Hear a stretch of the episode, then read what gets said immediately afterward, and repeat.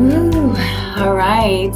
I am super excited. I'm sitting here today with one of the women in my world, Candace Kirkpatrick, and we are going to talk about all things God. But before we get started today, we are going to pray. So would you please join us? Ooh, Lord God, we just thank you so much for first and foremost bringing us together in relationship. We thank you, Lord God, that you have created dynamic sisters and friends um, that we get to do life with, Lord God, that we get to see uh, that you've put in places, not only in our lives, Lord God, but in places of influence. And we thank you for that, Lord God.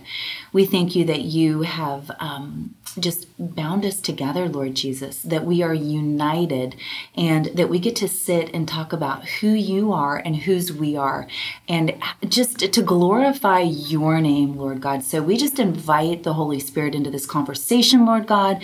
We pray that each and every listener um, would just be they would be excited, that they would be um, just overwhelmed by what we're going to talk about today. They would be encouraged and inspired, and at the end of it, they would be activated, not only to press further into their faith, Lord God, but to really press into what you are calling them to, Lord God. We love you. We thank you for this time together, and we honor you, Jesus, with our lives. Thank you in your precious heavenly name. Amen. Amen. Mm. Amen. Woo. All right. Well, we are sitting here. I'm sitting here today with one of my dear friends and sisters in Christ, Candace Kirkpatrick, and I am so excited to be here in Nashville, Tennessee with her. And uh, we're going to be talking all things uh, entertainment, media, mothering, being wives, you name it. So I cannot wait for you guys to hear this interview today. Um, I want to share a little bit though about Candace before we jump in. And um, she is just a rock star. She shines so bright for Jesus, and I love watching her. And I know you guys have been watching her too, so you got to stay tuned for all of this. But let me introduce to you Candace Kirkpatrick uh, is an award-winning actress she definitely commands attention whenever she's on stage, and she breathes such life and vitality into each of her roles. Candace is a method trained. She is method trained in Stanislavski, Uta Hagen, and uh, Sandy Meisner with more than 50 stage plays under her belt. I'm telling you guys, that right there makes me tired and envious at the same time. um, she and her husband have raised a family and while she has continued to write direct for schools and churches, and after more than two decades, she has returned to the industry. To uh, she works right now in print, uh, audiobooks, industrial voiceovers, TV, film, you name it, she is starring in it. And uh, right now, I know that you guys are on PureFlix watching her as Janet in the faith based crime drama Vindication, along with Todd Terry and TC Stallings. And she has another pilot that's going to be airing soon, Sister Anne. And uh, she is just, this is like, I'm so jealous again. She is starring with Karen Abercrombie and Cameron Arnett. She also has several films coming up, Running the Bases, Love One Another, Hard Road to Happy, and A Few Good Miles as Beth Miles. And I am super excited. She is she has got her face everywhere right now. She's going to be one of those women that all of a sudden you're going to see all these movies just hitting one right after the other. So you guys are going to be watching for her. Um, her passion to tell stories is really it's all about truthfully and expressing the human condition while showing um, just their great beauty and the redemptive stories that she tells. And uh, she definitely honors God with all she does. So, would you please welcome with me my dear friend Candace. We're going to talk today. How are you doing, sweet friend? I am so honored to be here. I can't even tell you. I have to like pinch myself. I am so excited. I'm so excited. So, tell us a little bit. Um, we'll jump right in. And first of all, let me tell you uh, congratulations mm. on season two of Vindication.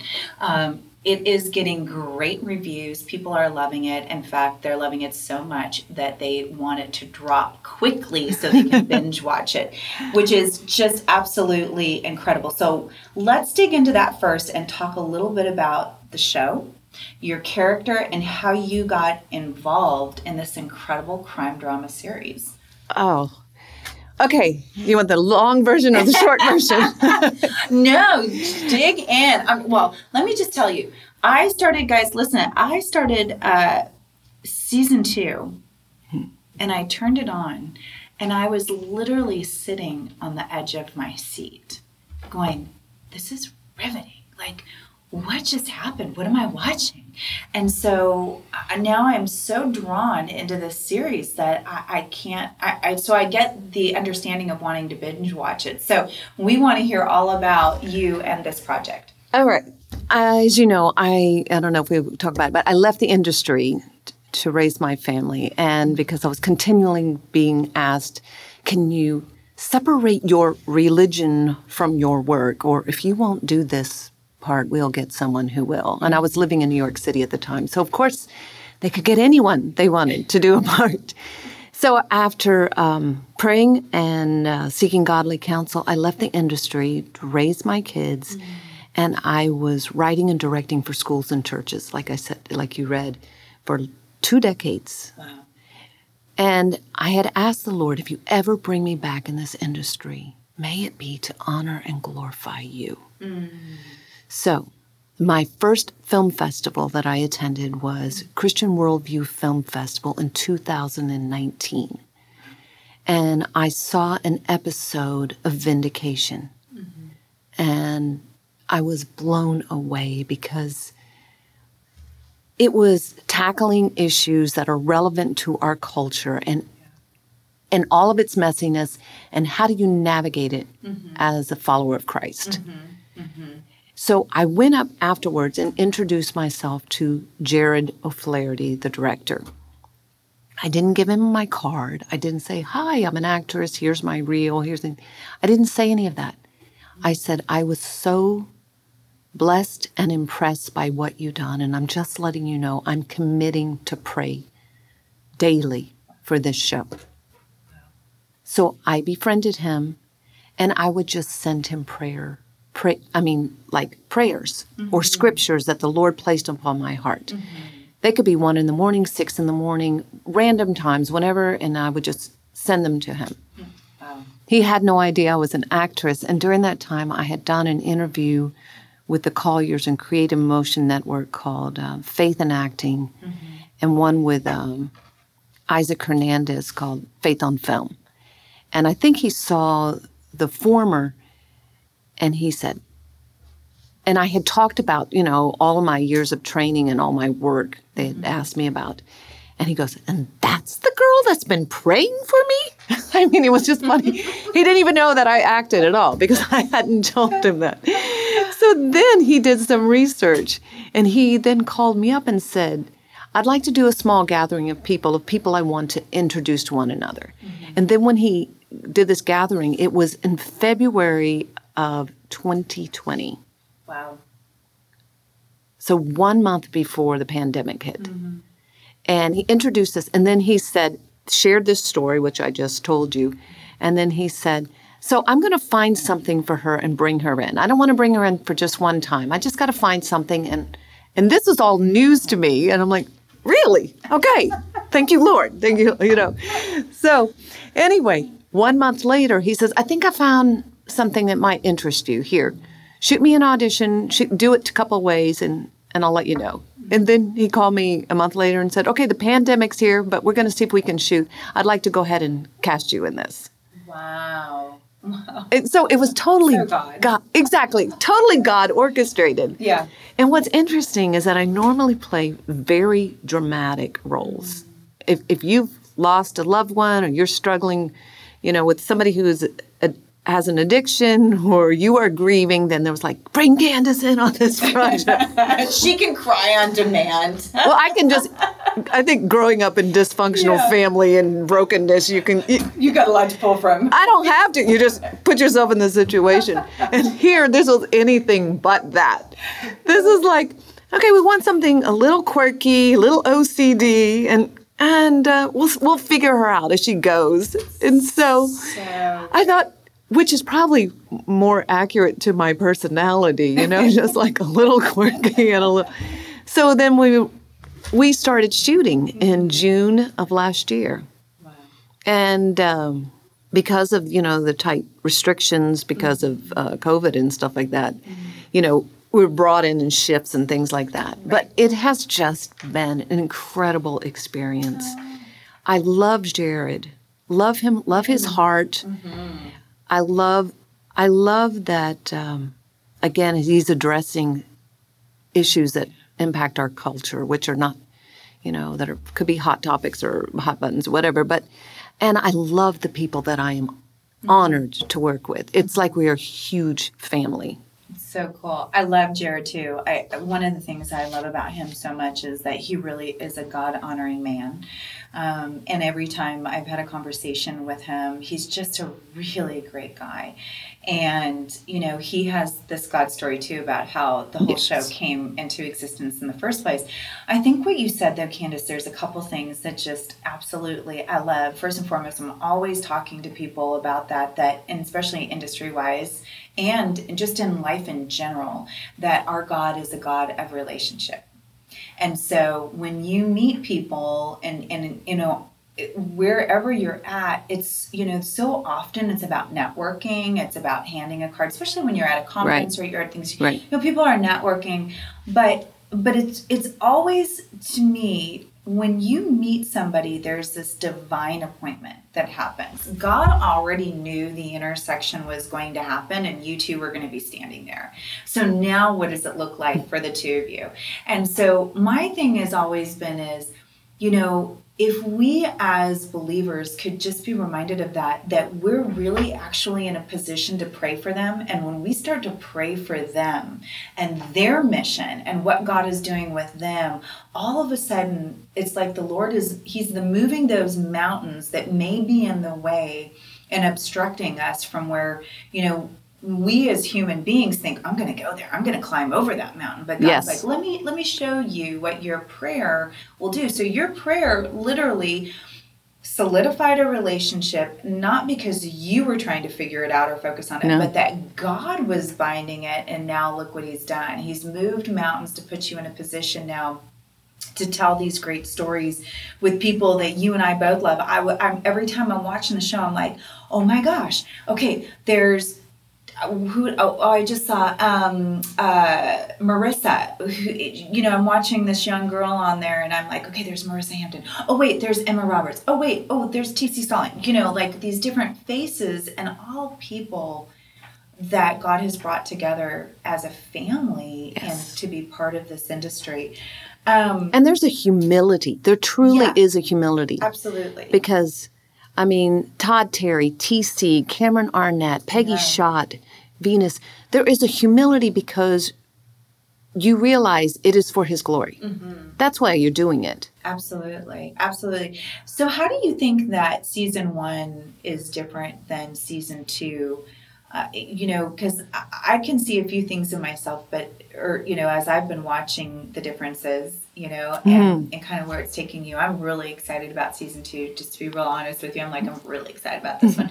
Um, but tell me what you kind of see in the difference between season one and season two, and where and how you would encourage people to watch this um, and and stay connected with this series. Like, what are you seeing? What what can you tell us? Well, the differences, I would say, and the primary difference between them is season one, initially Jared created a short film, mm-hmm. 25 minutes long, Yep. using some wonderful people, and that was it. And it was in the film festivals. And honestly, again, another God story. He was about to release it the next day onto YouTube. After mm-hmm. finishing up a film festival, he said, in the middle of nowhere, and he thought, okay, now tomorrow I'll just release it on YouTube. And someone at this film festival just came up to him and said, you know, I really like what you're doing. I think you should make another one. And he's like, no, no, I want to work onto a, on a feature. And they said, no, I think you should uh, make another one. So he made another one, another short. So they were like self-contained. You know what I mean? Yeah, Yep. So that was the end. Again, I've done that. So now I'm going to make my feature. And then they were like, no, no, no, I think you should make a third one. It was only in mid season that he's like, oh, I have an episodic that I am creating. Wow. And then that would became the introduction of his wife, his daughter, uh, Venus as his assistant, Whereas when he began season two, he's thinking about when he's working on episode one, mm-hmm. where that character is going in episode seven. Yeah. Yeah, that's so So good. there's strong through lines going on, and my my husband is watching, and he's very different than me. he's talking the whole time to the TV. No, don't do that. Why are you doing that? No, no. Oh man. Oh, he's left us with another cliffhanger. He's got so many ends open here, and I'm like, honey, he's creating an episodic. All of these will work out. Yeah, yeah. And that's the, that's the major difference Mm-hmm. is that he has an end goal. Mm-hmm. It's not this episode and then this episode. Right. They're not like broken into these pieces. No. I love it. I think it's fantastic. And each character has a very interesting arc. Yeah, no, and I can see he's really worked on developing those. So we see them in you know season two where they're stronger and they're more vibrant, and they really they've got they've got these backstories to them now that you're starting Yes. to see that are really developing. So I'm excited to go on the journey. Um, you know. I, I, I think about this show in a lot of ways, and I love, like I said, all the people, but God has, like I said, the intersection that happens, right? Do you have a favorite person that you've worked with in the industry, or maybe, um, maybe just a story from actually working on set? You know, the behind the scenes that people never get to really hear about. Are you talking about with vindication? Yes, with Vindication. I think it is the God stories that you have when you're not on camera. Mm, mm-hmm. Like, for example, sitting down with T.C. Stallings. Yeah, He is so passionate about his walk Mm-hmm. and reaching others for Christ, Yeah. or the humility of Todd Terry and mm-hmm. how he wants to help and serve others, or the how hysterical Steve Mocade is, mm-hmm. you know, or Peggy Schott. She plays his the wife Becky. People ask me, is she really as sweet as that? you know, is she really is? I'm like, she is a wonderful person. I I love them, and it's those kind of relationships that you build when you're not on camera yeah. And that you can call each other and pray about certain things mm-hmm. I to me that. or encourage one i'm like I, I see you're up for that i'm praying for you No, I love that. I love that. And I think that's so important. Again, it goes back to the relationships that God is bringing to the table. Um, and also to the crew yeah. predominantly almost all of the crew has m- remained with him since the first episode of season one Wow. which speaks volumes there is a love again mm-hmm. Mm-hmm. and a mutual respect for one another and recognizing collaboration that you need each other's gifts Absolutely. to tell this story Absolutely. Well, and that's something, again, it's like talking about the body. You know, people, and I, I think it really goes to, to show us no matter what job you're in or your family situation, but specifically, I, I do, you know, obviously we're both in the entertainment industry. But it's like it's a body that has to come together. It's like the church with all the talents and gifts that God has bestowed on an individual to bring to the table, and, and all of a sudden you start to see this um, this orchestra that starts to Yes. play, and it's like this beautiful piece that comes together. And and I think it's the same thing. I mean, I would love. I think you know about families. I think about other people and other jobs, and you you wonder how often you know. I've always thought, wouldn't it be really cool if we in the entertainment business could take people just on a backdrop of what it would look like to be on one of these sets and see how it all works because when people see this family of a hundred people you know last time i was on the Kendrick Brothers it's a hundred people day in and day out and they're all serving one another. In fact they're out serving one another. They're trying to make sure that the other person is cared for. Right.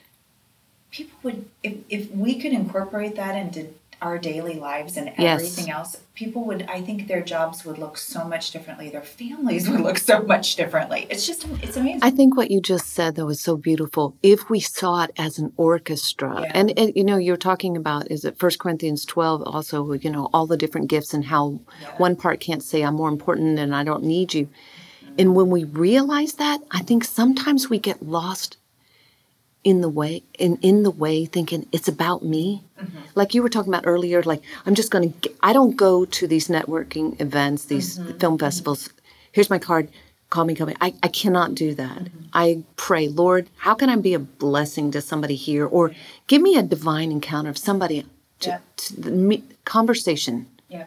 You know, well, it's the same thing. If we get ourselves out of the way Mm-hmm. and realize we are on the same team. And it's all for His glory good. and His honor, Mm-hmm. then we are more quick to say, How can I serve you? Yeah. Because 100%. I trust Him completely that He has a plan and a purpose. And I think your your imagery is incredible, an orchestra, because that is Well, you know, it's funny. Uh, that is one thing I will say is like the orchestra. God also He had given me an image years ago, and then we're going to go on to our next because I can't wait for us to talk about this. But He, you know, soccer teams, and when people become familiar with what it's like to play soccer or to play a sport, and especially a team sport, yes, you know, you have to really work together as a team. yes, But what I love about watching the game of soccer is that these this team has to really work together to take this ball down to this goal, right? right, And um, it, it's super cool. They there's actually you know as they're they're going down towards the goal and it's like if we can see that image in our mind as well like we as believers we are going for the goal right yes. we are working our way down but most of the time 99.9% Right. of the time you can't do it without your other teammates Right. they're they're working defensively and offensively Yes. and they're they're getting you to that point where you can actually make that goal and i think so often we we we do we have this like mentality and the world tells us like hey it's about you Yes. you know you have to be selling you you have to be Yes. you know it's all eh, but truthfully as christians it's not about that at all No. it's always about the other person it's always about helping our brother or sister out it's always about Yes. that prayer that relationship so I just yeah, I get stuck on those things and go, okay, God, you know that that's such a good reminder because um, number one, He is the ref on the field, right? Like he's, Yes. it's all about God, and then you're working with your teammates, and, And He's the coach. and He's the coach. Yeah, right, it's like these visuals. yes, and He's the goal. Yeah, he's isn't it? It's like we're we're, Yes. we're moms, so we're like, okay, what sport did our kids play? All of them. We're like-. But it is because you you know you will hear as as a parent or you know Yeah. on the sidelines. There's no I in team. Yeah, You know what I mean? Yeah, And it's not. it. And you know, and I think that scripture. You know, for the joy set before him, Christ endured the cross. Yeah. And it's that goal he had Yeah. to set before him. Absolutely. And if the goal is to me using our sports analogy. We're trying to get to this finish line, Mm-hmm. but the thing is, I don't want to get there by myself and say, "Woohoo! Look, I made it! Yeah, I made it." if I have not linked arms with 150,000 other people and said, "Come Yeah. on, we can do this. Yeah. Let's go across the finish line." Yeah. And he, Christ is the Christ is the is the prize. Yeah, yeah, absolutely. No, Yeah. that's so good. And I think that's it. I, I- yeah, I love it. I love it. Well, you you know it, and this is for us where we're in this industry. People go, "You're crazy for being in that industry," and you're like, "No, no, no. You don't see all the good in it either." You know, Right. this is something that is the good part of it, the storytelling part of it. But I want to go on a little bit because this is where also in the storytelling process, you know, I was fascinated and um, I was able to relate to so many pieces of your one bio that I had read uh, earlier on in your journey into the world of entertainment, and um, and I loved how you continued to pursue your dream.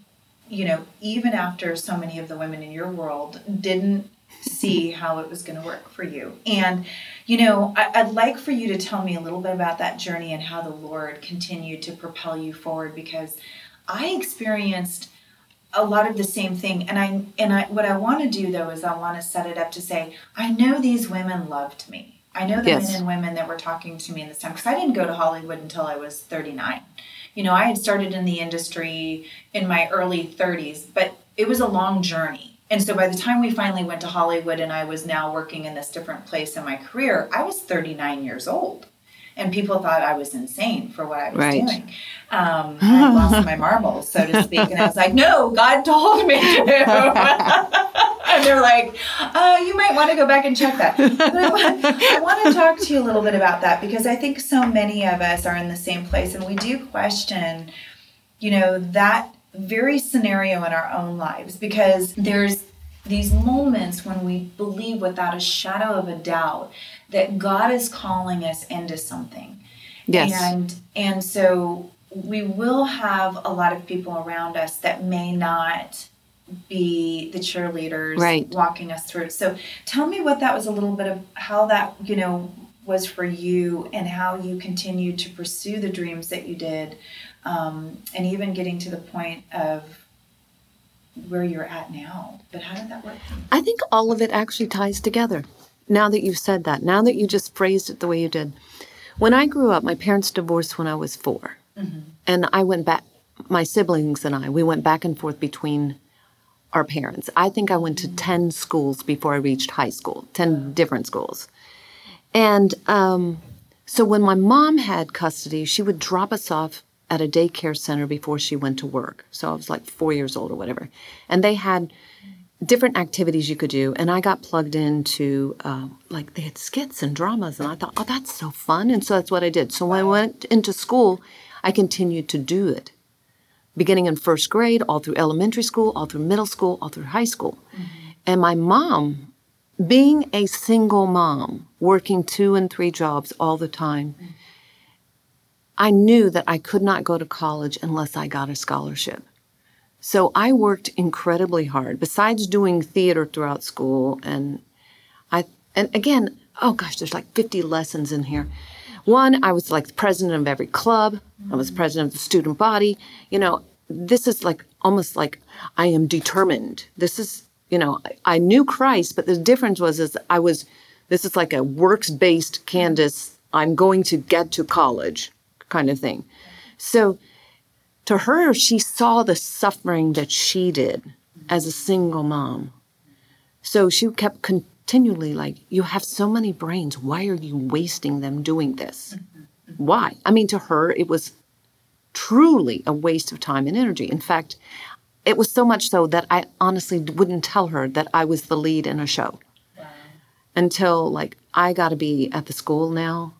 And then, I mean, she would ask me, you know, a show usually runs several weeks. Mm-hmm.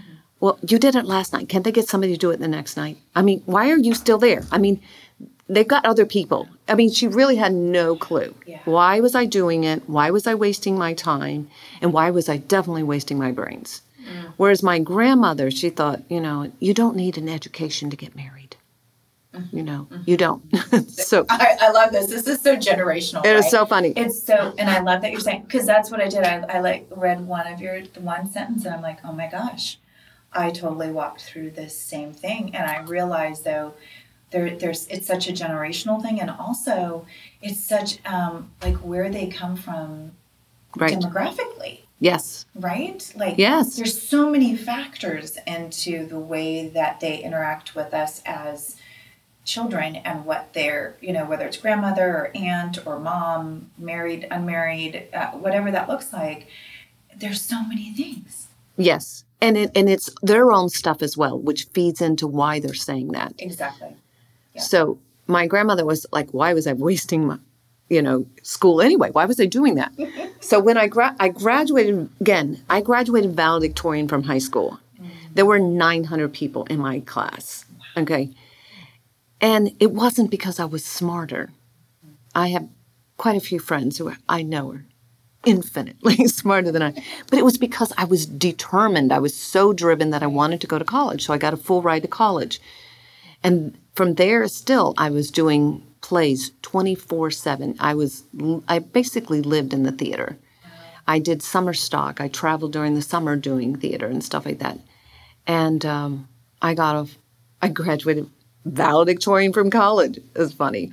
well and let me ask you about that really quick because that brings up a really great point and and, and i talk a lot about this as well um, and it's something that i experienced it, it was you know i was determined that I was going to be the best at everything that I could be because I didn't feel as though I was being encouraged or Yes. lifted up to do Yes. that. So, so when you're talking about college, Yes. it was the same thing for me. It was like, wait a minute, I, I, what, what do you mean I don't need to go to college? Of, what do you mean I'm not this or I'm not that? Of course I am, and I would work so hard. And in fact, I feel as though, and it's taken me years, uh, and as I get older, uh, and really understand the emotional side and not and not leaning into those those destructive feelings. But there's a lot of times when I go, I gotta be the best of Yes. the best of the best. Yes. Because if I'm not, then people aren't to think I'm worthy enough, and so Yes. got to be the best. I mean, do you feel like that played into? Yes, exactly. But that's why I'm to say what I have to say. I think it is part of your story and part of my story. Mm-hmm. So I got this full ride to go to graduate school as well. And that is, I mean, where I could really hone my craft. And I had like 14 hour classes a day, six, seven days, six days a week at least. But again, it was this I got to prove it, I got to prove it, I got to prove it. And I think part of it was because there were so many naysayers. Mm-hmm. And then also, I think from that brokenness, that, you know, dysfunctional, just, you know, lack of love, encouragement, support, that was not there. Mm-hmm. I was determined I was going to prove it. Mm-hmm. So I got a full ride to undergrad, I got a full ride to graduate school. But also, I was determined I was going to prove it. And when I moved to New York City with my equity card, I had a bachelor's, I had a master's, moved with my equity card, with there with my equity card, like you. I'm going to take them by storm. I'm going to do this thing. Yeah. I was on a bus doing a Bible study, and it was saying, it was talking about, I have the book still, it's a very thin book. Mm-hmm. It was about how we are, Ephesians 2, that we are saved, mm-hmm. you know, by grace yes. and not by works, so no man can boast. Yeah. And it pointed out, like, mm-hmm. if it's by our works, how would we know we'd ever done enough? And I just sat on this bus going across town crying because my whole life, even though I knew Christ, had been so works based driven to prove to others and to so that others would think I was okay. You know, that you know, that they don't see that there's this brokenness or hurt or anything mm-hmm. there, but I could prove I could do this. Yeah. And sitting on that bus, and the scripture also that the Lord gave me is who's ever left mother, father, father, son, or brother, how will I not give him a hundredfold in this life? And I think it's the same for you. And I don't want to, mm-hmm. but you have such a burden for women, mm-hmm. Mm-hmm. you know, to empower them, to encourage them, to lift them up, and to show them who they are in Christ, not because of anything they have done, but because they are a daughter of the King of Kings. Mm-hmm. Amen. Well, it's the same thing for me. I began teaching women's Bible study probably a week or two weeks after that encounter with Christ mm-hmm. on the bus. And to find out who I am and who He sees me, and not because any accolades, what I did or didn't do, what I accomplished or didn't accomplish, mm-hmm. but because He loved me and He died for me and He wanted a relationship with me to say, You are my child that was huge, huge for me. Huge. And it's such a release. I love that you just said that. It's it's such a release. And there are I really do believe those moments in our lives when God is like, You're ready now to see this. Yes. And but but what I also love is that immediately within a very short period of time, a couple weeks, he was already turning you around to serve others. Yes. And I think that's another part of that process for us because we get yes. to see there's some such great growth and here's the reality check of who we are in Christ. And and when we finally have that heart moment with God and we're like, no, we're yours and we're only yours and I'm not I'm gonna seek yes. you and not man's favor all of a sudden then he, he it's like a door opens and then all of a sudden when you really hit that moment and then you turn and start serving like you did with bible study it's almost like the cup overfloweth. Yes. Right? Yes. I was teaching a woman's study and, and there was a quote in it. I think it was by dan allender and i think it was called becoming a woman of excellence by cynthia heald. Mm-hmm. and the, there was a quote she had in there and i'm going to ruin it i'm sorry but what it said was You've been hurt, you've been wounded, you've been healed. Now let your life serve as a bridge so others can walk from death to life. Wow. Wow. And that is how I live my life. Mm-hmm. Mm-hmm. Because if I'm secure of who I am in Him, right. then it's no longer about, can I get this job? Oh, I land this. Oh, it's all about me. It's about, Lord, what wherever you want to use me, wherever you want to place me, mm. so that I can be an instrument used to tell others about you and your love yeah. and your redemption. Yeah. That's it. That's it. And look at how he is blessing you through it. I think mm-hmm. that's the beautiful thing. It's like we we give we when we finally like lay it all down at his feet, you know, really truly laying it down at the altar yes. and walking in his will versus our desire all of a sudden and then and really understanding that we are called to serve. Yes. You know, and when we do that, he just he opens the floodgates and he does then at least I see this as all of a sudden he's put you in these places, these relationships and he's using the talents and gifts that he's given you now to do that kingdom work yes. while you're doing it through service. I mean, it's it's like this crazy kind of web, but when you sit down and you kind of decipher it, you're going, "Oh my goodness! Like, look at how God is just yes, wow." I mean, yes, because then it's because it's no long it's not about me now. Yeah. But when I look at it, I see His hands. Yeah. You know, for people He's brought into my life, even the the the TV pilot that I shot with Karen Abercrombie mm-hmm. and Cameron Arnett, which is being pitched, it's called Angels Unaware, mm-hmm. and it's something that's near and dear to Karen's heart. Mm-hmm. But even how God brought me in that relationship, again, was totally his orchestration, not mine, but a tremendous blessing to me because not only did I get to work with these people, but it's like you said, the relationships when I get a call from Karen randomly in the middle of the week, week saying, I just want to share some love, love, love, love, love on you. And I'm like, I'll receive it. I take it, honey. I take it. You know what I mean? That's awesome. To me. Yeah. You know, and he has placed so many incredible people mm-hmm. in my life mm-hmm. that I love immensely. You are one of them. Oh, thank you. You know, when I see your heart mm-hmm. and when I hear you speak and on the different platforms he's given you, and how you use your gifts. And I could talk about your books that you've written, you know, that I have. I have them in a bag right here. but it was your beautifully flawed that just drew me in to you. Thank you. Because that's what it's about in your vulnerability, your transparency, and your honesty. Because people think you're a, you're a Christian. Look at her. She's beautiful. She's gorgeous. She's up there. She's got all the limelight, you know. Oh, everything's easy. Mm-hmm.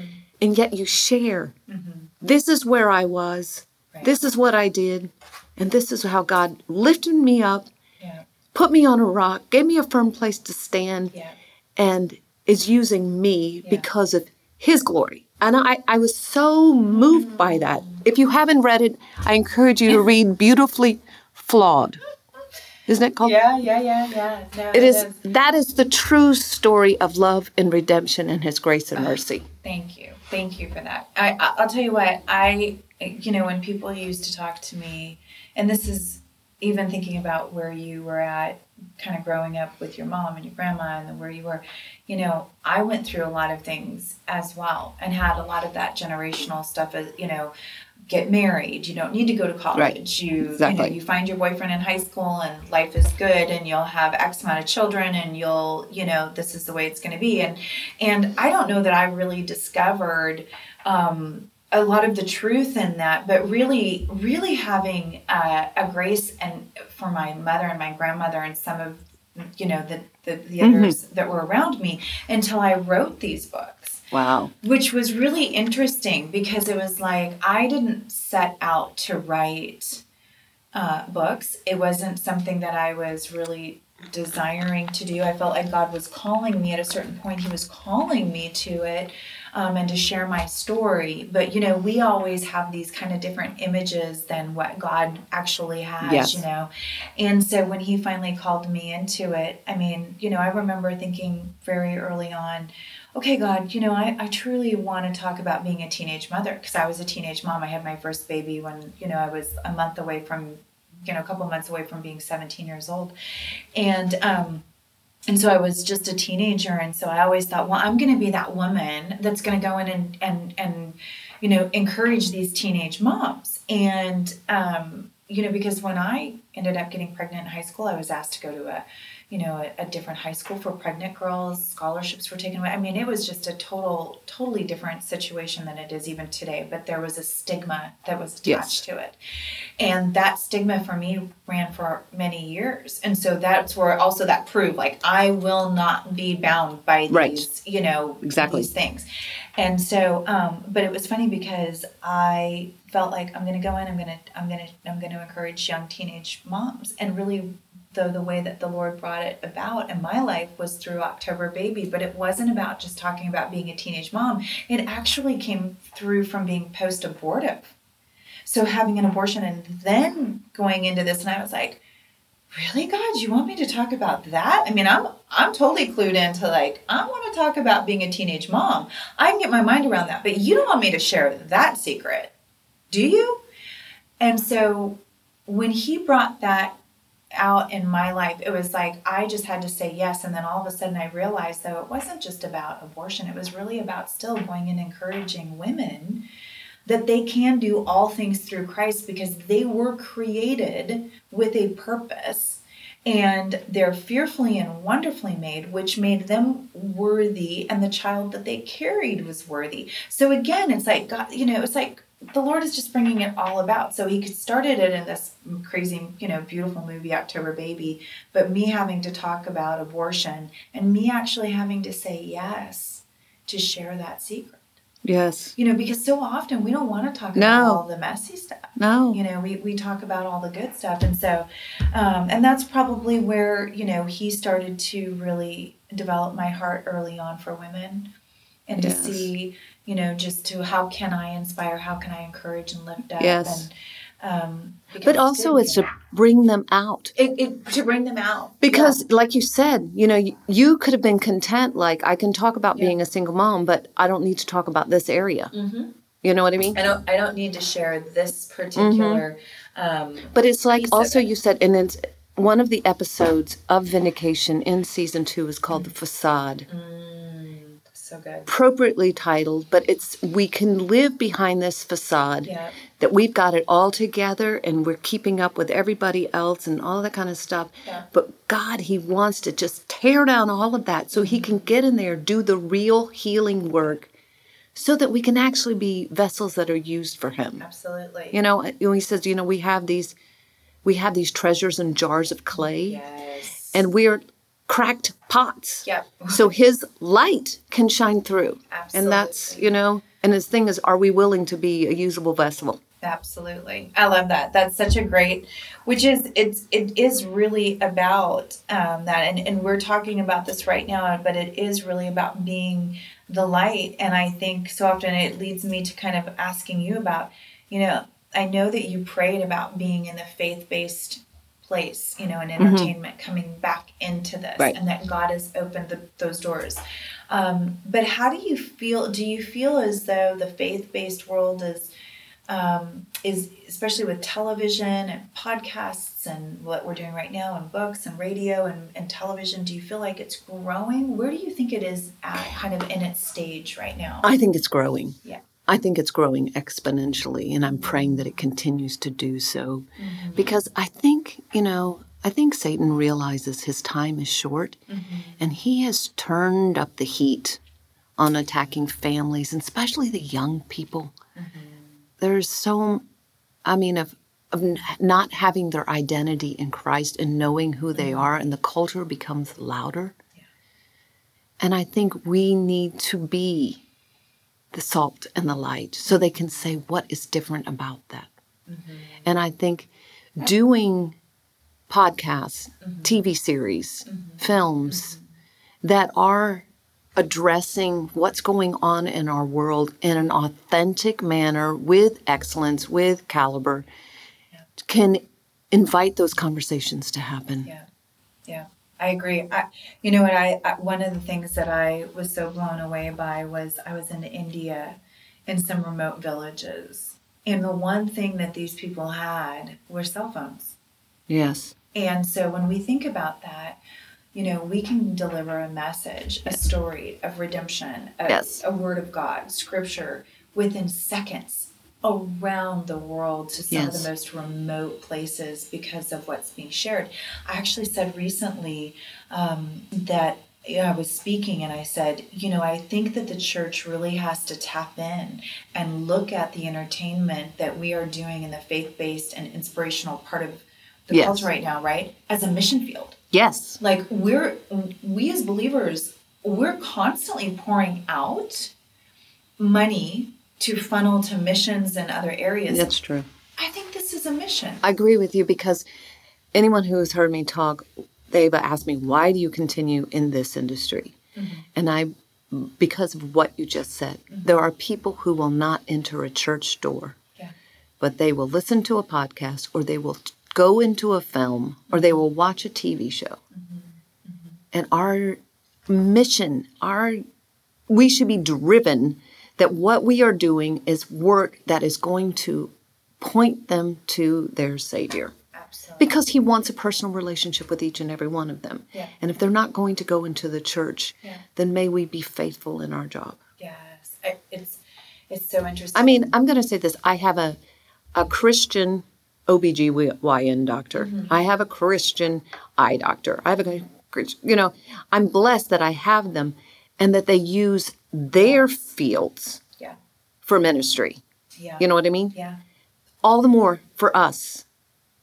I just feel like we have to be faithful and truthful and we can't compromise. Yeah, yeah. No, it's the voice. And I think that's the thing is that the Lord has put his out there into all these different fields. And no matter where somebody is at, Yes. you know, what kind of job they're holding down, motherhood, wife, Yes. um, career, nursing, whatever it looks like, God has put them in a place to share the Yes. message of his grace, his gospel.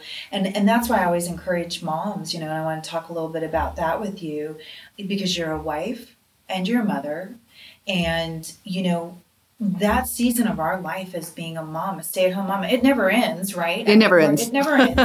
but when we're home with our little ones, I talk to young young moms all the time, and there's a, a there's this level of like it's never going to be done, or I'm you know I'm not. I, I thought that I was going to be doing this, and now I'm home and I'm taking care of babies. And don't get me wrong, I love being a mom, but I I'm missing my career, and I'm thinking, no, no, no, you don't understand.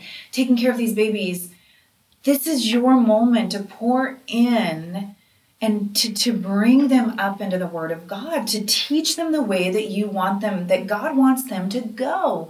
And so you have a very short time. You have a short your time is shorter with your children at home than it is with them being gone. And and we wake up one day and our kids are going off to college and we're now alone and we're looking in these different places these different seasons of life and we're like "What?"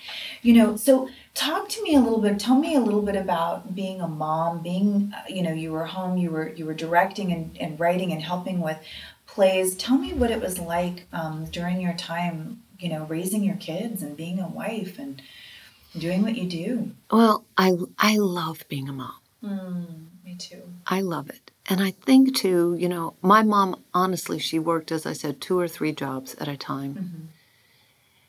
And I was I didn't want someone else raising my kids. yeah and I wanted to be so intentional in their lives. Mm-hmm. So it was good for what that, that the Lord called me out of the industry when He did, mm-hmm. so that I could spend my time and energy focused, focused as you said, training them up in the way they should go. Mm-hmm. And so, besides writing and directing for schools and churches, I just took them with me when I was doing that. But mostly, I was there with them. I read to them every single day. We did devotions every day. We had prayers and Bible studies and and things that I was passionate about, like uh, you know, racism. So I read them, you know, every book, you know, against that. I read, you know, the Holocaust. So I read them all that stuff. I traveled with them. I did history with them. I took them across. I took them across the country. I took them to Europe for a month and did, um, you know, we did the Holocaust museums and we did um, Dachau and we did Corrie ten Boom's house and uh, Anne Frank's annex. Or I took them to Rome where um, Paul and Peter were imprisoned. I was wanting to be intentional in teaching them and raising them up. And it wasn't because I had lots of money. I need to go ahead and emphasize that. I used Rick Steves on how to do it on a dime. So I think I spent $5,000 and took three kids to Europe for a month. But anyway, I'm like, no, you want to go to Disney? No, we're going to go do something. We're going to Rome. we're going to, you know, to Germany. but it's just because I wanted them to know, Yeah. you know. And the one thing I can say about my kids, they are passionate in um, making a difference. That's what I teach them all the time. Go mad. Yeah. I sign things that go mad, go make a difference. And it's, they have seen it. I'd send them to an inner city school, which I highly recommend. Mm. This this school, New Hope Academy, it has a ministry of racial reconciliation, and it's level at the cross. Mm. But it's that has framed, m- mm-hmm. m- shaped my kids, you know, to love others, to be a voice, to advocate for others, to where they see there is disparity or incongruity, they they are there to make. Mm-hmm. So, I wanted, I didn't want somebody else raising them, and I didn't want to miss this time, but also to pour in God's word into them Yeah. that they would hide it in their hearts and that it's not just something you tack on at the end of the day or you know what i mean? It's ingrained. It's part of everything you do and the choices you make. Absolutely. How would you and, and I those are so such powerful examples and of what you did and and tell how would you encourage a woman that's listening right now that um, she's at home? You know i have a couple of young young women that i've you know mentored and worked with for years and they're both um, you know at home now with their kiddos one has three all under the age of five one has two under the age of three you know like really Yes. little kids how would you encourage the mom right now that's listening to this to to pour into her her kids first and to remind her of the seasons that God's going to take her through? What would you say to her? i would first remind her she's not alone i would encourage her to find other moms who are with younger kids in her church who are pursuing christ mm-hmm. and how to do that so you feel like because oh, as what do they say the days are long but the years are short Yes. the days do feel long. I had three, three and under. so I, So you know it. I know it. I can feel. I feel your pain. I feel. But it's just like realize that that is a tremendous calling, and you get one shot at it. They grow up faster than you can blink. You do, you don't realize that. I would give anything to have all of my kids in elementary school again, and them all Yeah. plopped on my lap. But I would say find time for to be in the word and to see that God loves you and he loves them and that you are been that is a noble calling to be a wife and a mom mm-hmm. but also find some sisters in the Lord who are in the same time period mm-hmm. season that you are in mm-hmm. to encourage one another Yeah. you know, whether it's play dates where you are sitting there watching them play together and you are speaking truth into each other's life or encouraging one another in the Lord, Absolutely. um, and pray. Oh, yes. You know, that was something that was so sweet with my time when I was in California and the Women in My World when it first started, were these young women that were coming in and actually, you know, women really of all ages, different seasons. It was like God knew, like, I'm going to bring these women to pour into these women and these Yes, women into Titus. women. So it's right, the Titus and Yes. you know, um, Timothy, Titus, and you know how that same because that's really Right. exactly what we need, right? Generations. generation generations. And um, it was so cool because i get to watch them now you know 10 11 years later and these women really have formed these great relationships and they're all now married with children and they're pouring into one another and encouraging one Yes. another and doing life together and i really always talk about that is like you do have to find those women in your world Yes. that are your world that are part of that that are going through where you're at the similarities to encourage one another Yes. to pray together to walk along because you're right like man, my kid came home recently. He's my youngest is 21 now, and um, my husband and I were watching a movie, and the, the joke kind of was my husband said to him, "Hey, do you want to crawl up and curl, you know, crawl up between us in bed and watch this with us?" And and I we're both kind of looking at each other like snickering. He's not gonna do that, you know. And all of a sudden, this 21 year old, Yes. you know, six foot kid, Yes. crawls up between us. And Yes. I was like, "Could you just stay oh like this Yes. forever?" I agree. I agree. But I think what you just said about those women that you were mentoring then and where they are now, I think if we can see that we are not in competition with Right. one another, right. that we all have struggles, and if we have women that we mm-hmm. can be honest and vulnerable before mm-hmm. and say, I'm really struggling here, I need you to pray for me, Yeah. Then you don't feel you're walking alone and you start seeing the greater purpose that God has called you to. I love it. I love it. That's exactly what it is. And talking about that, I want to talk a little bit about what it looks like to follow Christ. Now that you, you know, now you're in this entertainment business, what is it like for you uh, to follow Christ and, and, and being in the entertainment world, and especially today with all of the things that we face in the culture? I think, first of all, it's being grounded in the Lord. I spend time, and I know you do too. I spend time every morning in my prayer closet, but I don't just I don't just pray in there. I mean, I have scriptures all over the walls, everywhere in there, but I also have my devotionals and my Bible in there. And I find that if I shut the door, and my closet's small. I mean, I could reach all you know all the way around with Yeah. my arms. Yeah. And but I, if I shut out the noise so that I can be filled up by him because we can't serve anyone out of an empty reservoir. We mm-hmm. can't. Mm-hmm. Or if I go operating in my flesh, mm-hmm. you know, then it becomes about me. Right. Right. Right. And then I'm frustrated because this didn't happen, or this didn't happen, or this did happen, or this did happen. But if I go in there and I have kingdom encounters with the Lord and His purpose, and I realize I am just to be used by Him, for Him, mm-hmm. for His glory, to tell stories mm-hmm. or to speak. So I'm like, Lord, whatever you're going to bring in my path today, may I represent you. yeah.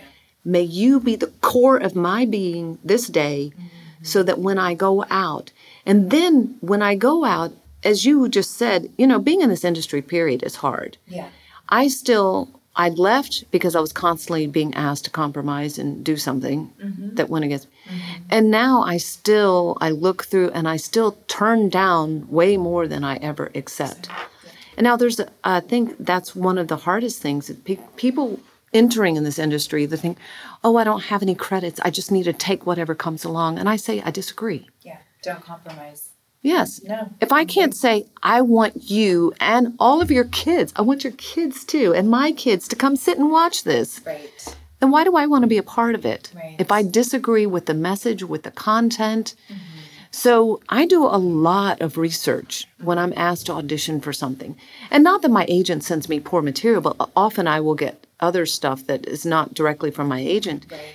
And I research the director. I research the uh, the writer. What kind of stuff do they advocate? What are they doing? That takes hours Absolutely. before I hit send or submit or anything. I pray about it. No.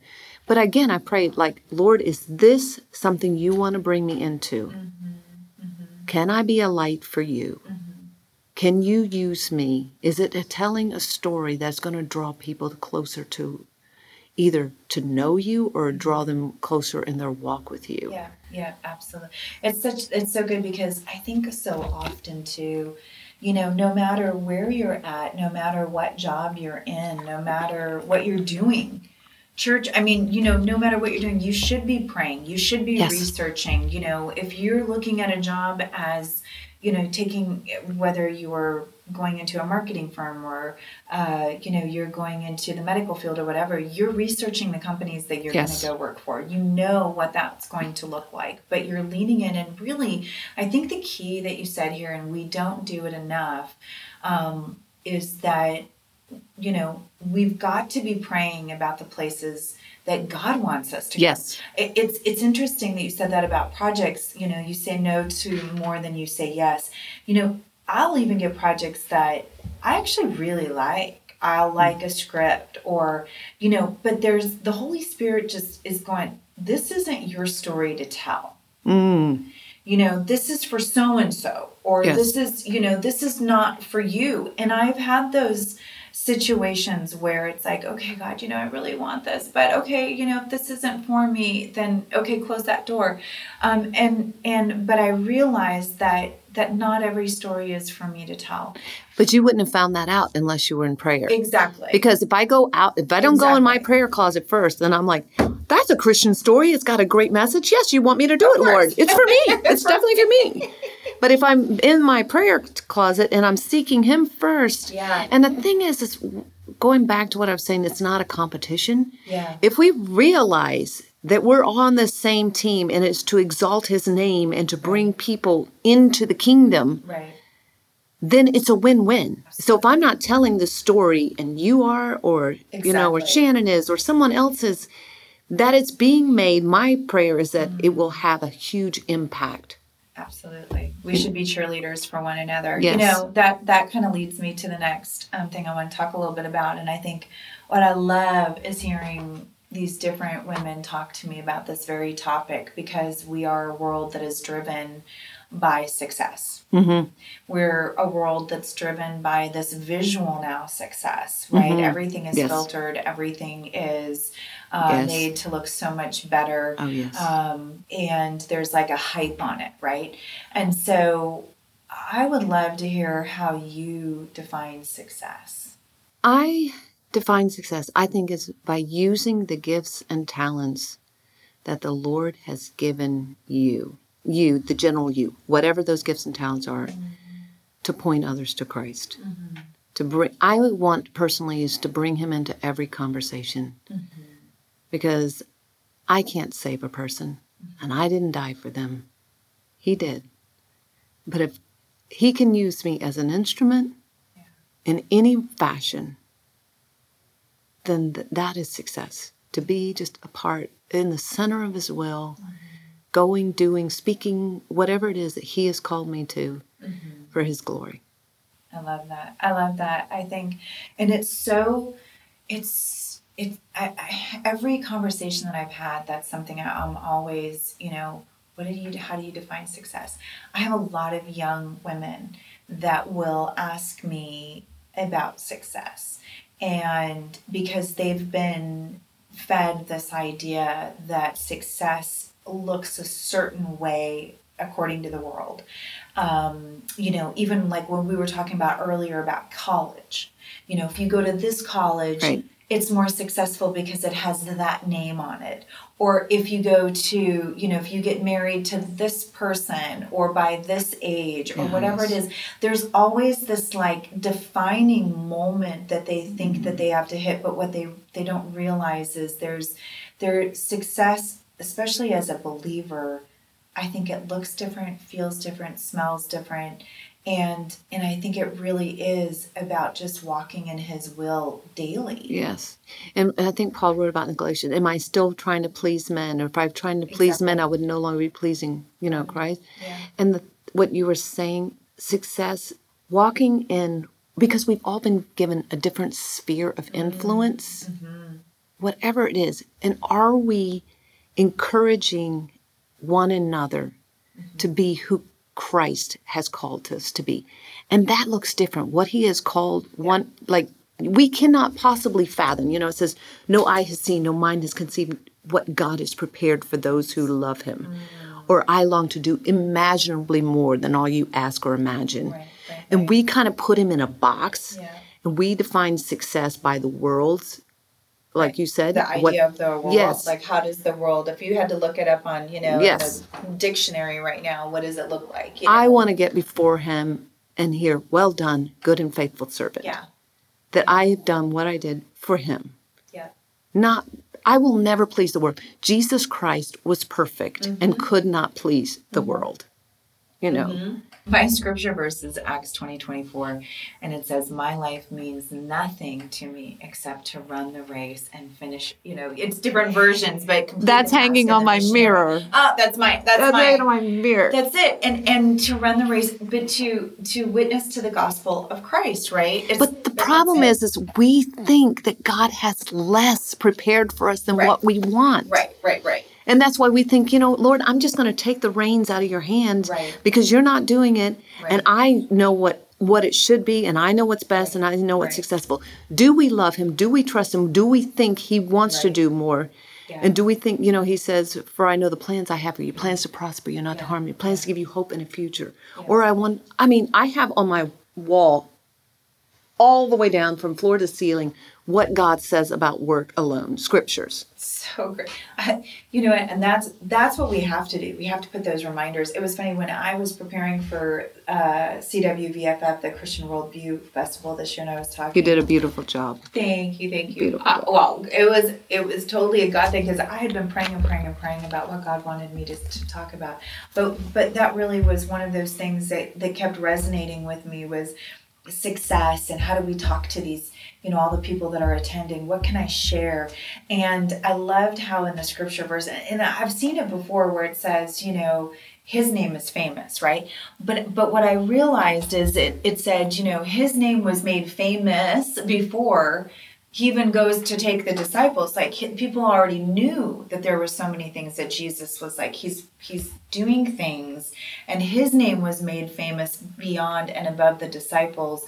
Whereas so often we forget in that moment that we as disciples as we as now we are the ones going out and sharing this message of the gospel it's about him being made famous through everything we Yes. do and so um, you know i think for me uh, uh, for in a lot of hard knocks in a lot of ways is that to understand that for me to be focused on defi- to defining my success as making him fam- famous in all that I do is setting now the precedent so that it's really about him and it's not about me. It takes the pressure off of me living a filtered life that I can't, I can never live up to on this earth Right. ever. Right. It's Right. just- it's never going to happen. Right. Um, we've talked a little bit about um, staying connected to the Lord, and um, so I guess what I want to kind of go into is as talking a little bit about so how is the Lord using you to speak to women about their faith, their identity, their dreams, and and how do you encourage them as they continue their walk with the Lord? I I don't know. I have a passion for women. I have a passion for young people too, but I have a mm. passion for women because I think so often we believe Satan's lies that it's external, exterior, and you got to measure up and look a certain way and have a certain title or whatever. And I um, like we were talking about going to groups. I'm not a big group person. I love people, I love them, but I'd rather have one-on-one conversations. So I teach women's Bible studies. I I um, in women's prayer ministries and have been for many many years. Those are things that I believe in, but I also believe in having one-on-one encounters. Mm-hmm. And when God puts somebody on my life in my life, I think people feel that very comfortable that they can come to me with what their prayer request is. Mm-hmm. And I can call them up, I can share with them, I can encourage them, I will get out the Word of God, I will get a devotional that I'm working through or a point that God has just shared with me that spoke to something I was struggling with. Mm-hmm. And I do that probably every single day. I love it. Love it. And and that to me, well, leads me because I want to ask you, and I guess in that sense, it says, you know, my my question I ask every woman is how are you serving other women in your world?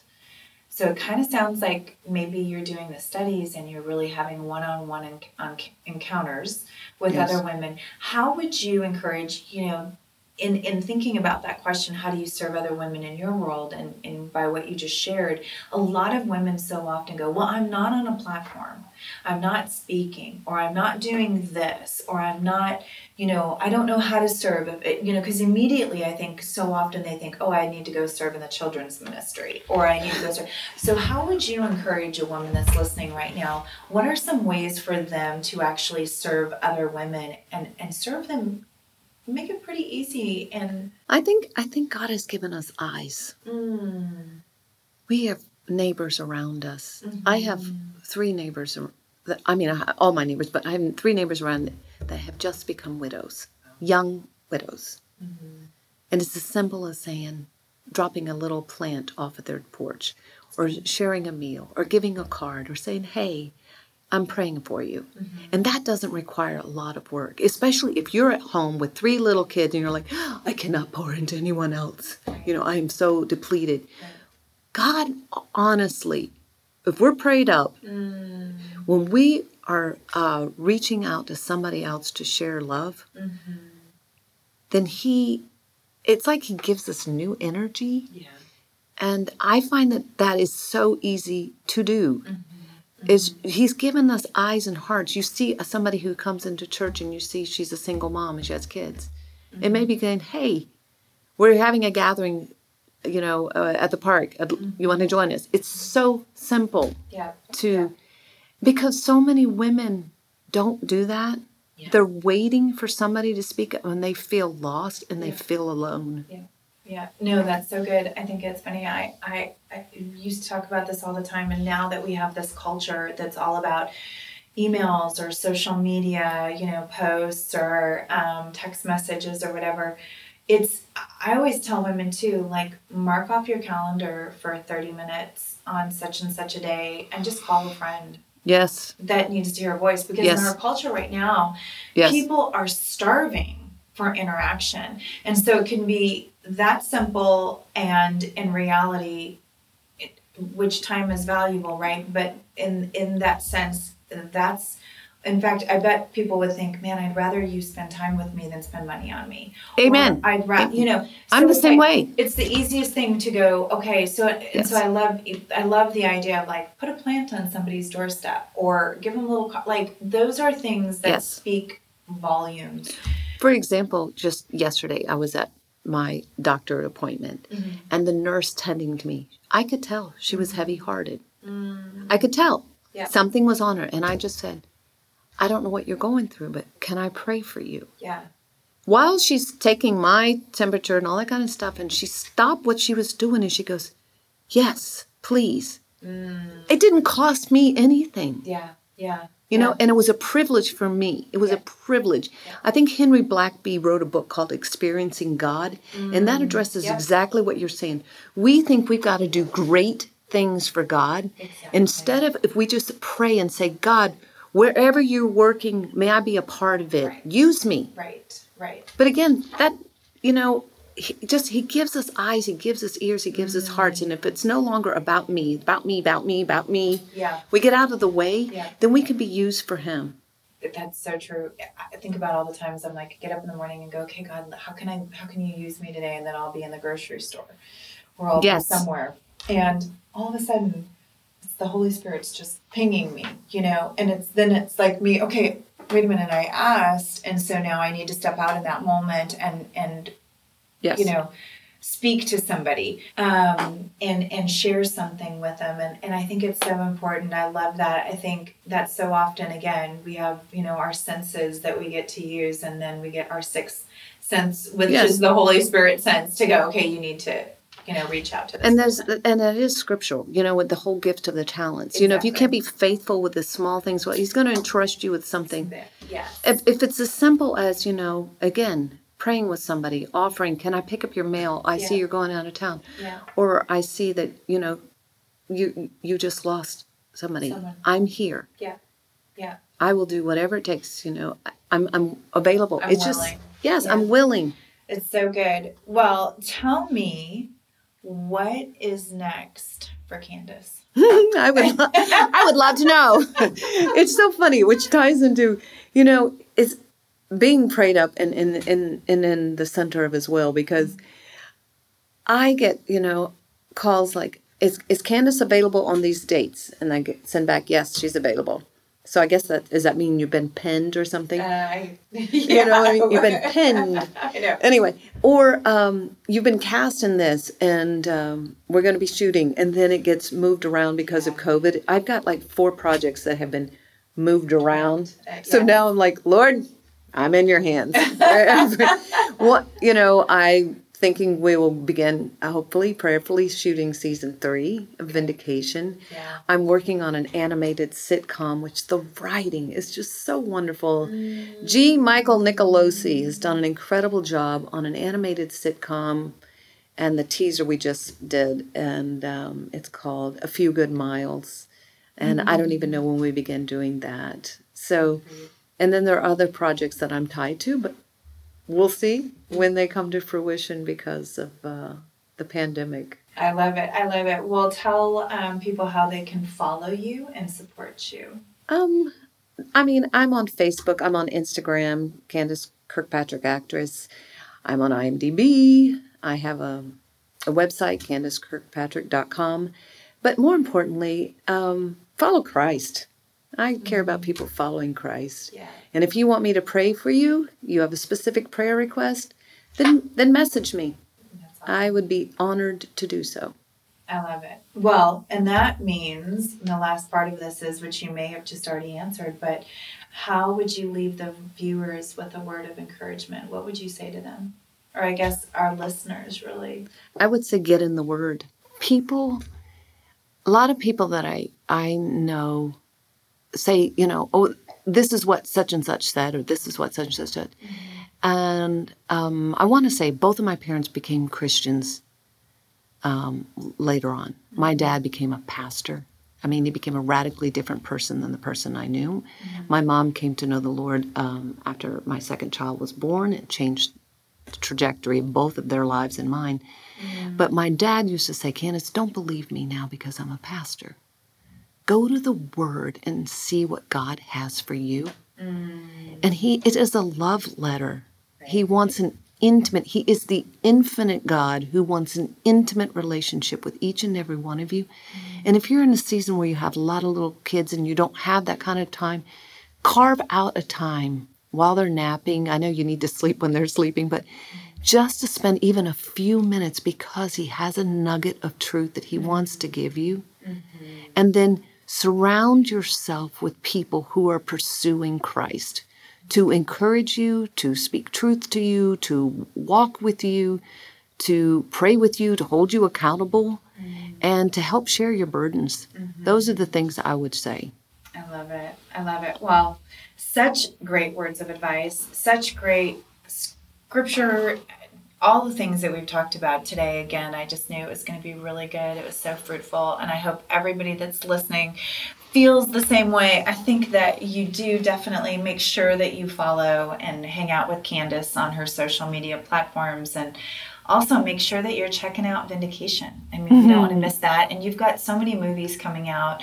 Um, also, uh, Run the Bases. You know, we've got some great friends Yes. in that as well. And Beautiful story. yeah, just so, I mean, so many good things. So make sure that you're following, you're supporting, and you're keeping up with her. And um, I just want to encourage you guys to go out there, continue to love on one another, encourage each other, and most of all, stay connected to the Lord and all of the things that you do because I'm telling you what, He is the master orchestrator. Amen. As you have heard today, we could not have written our own stories, and thank God we didn't, because they would not look as good as they do, right? Anyway, we love you guys. Thank you for joining us for the Women in My World today. So keep doing the things that you do.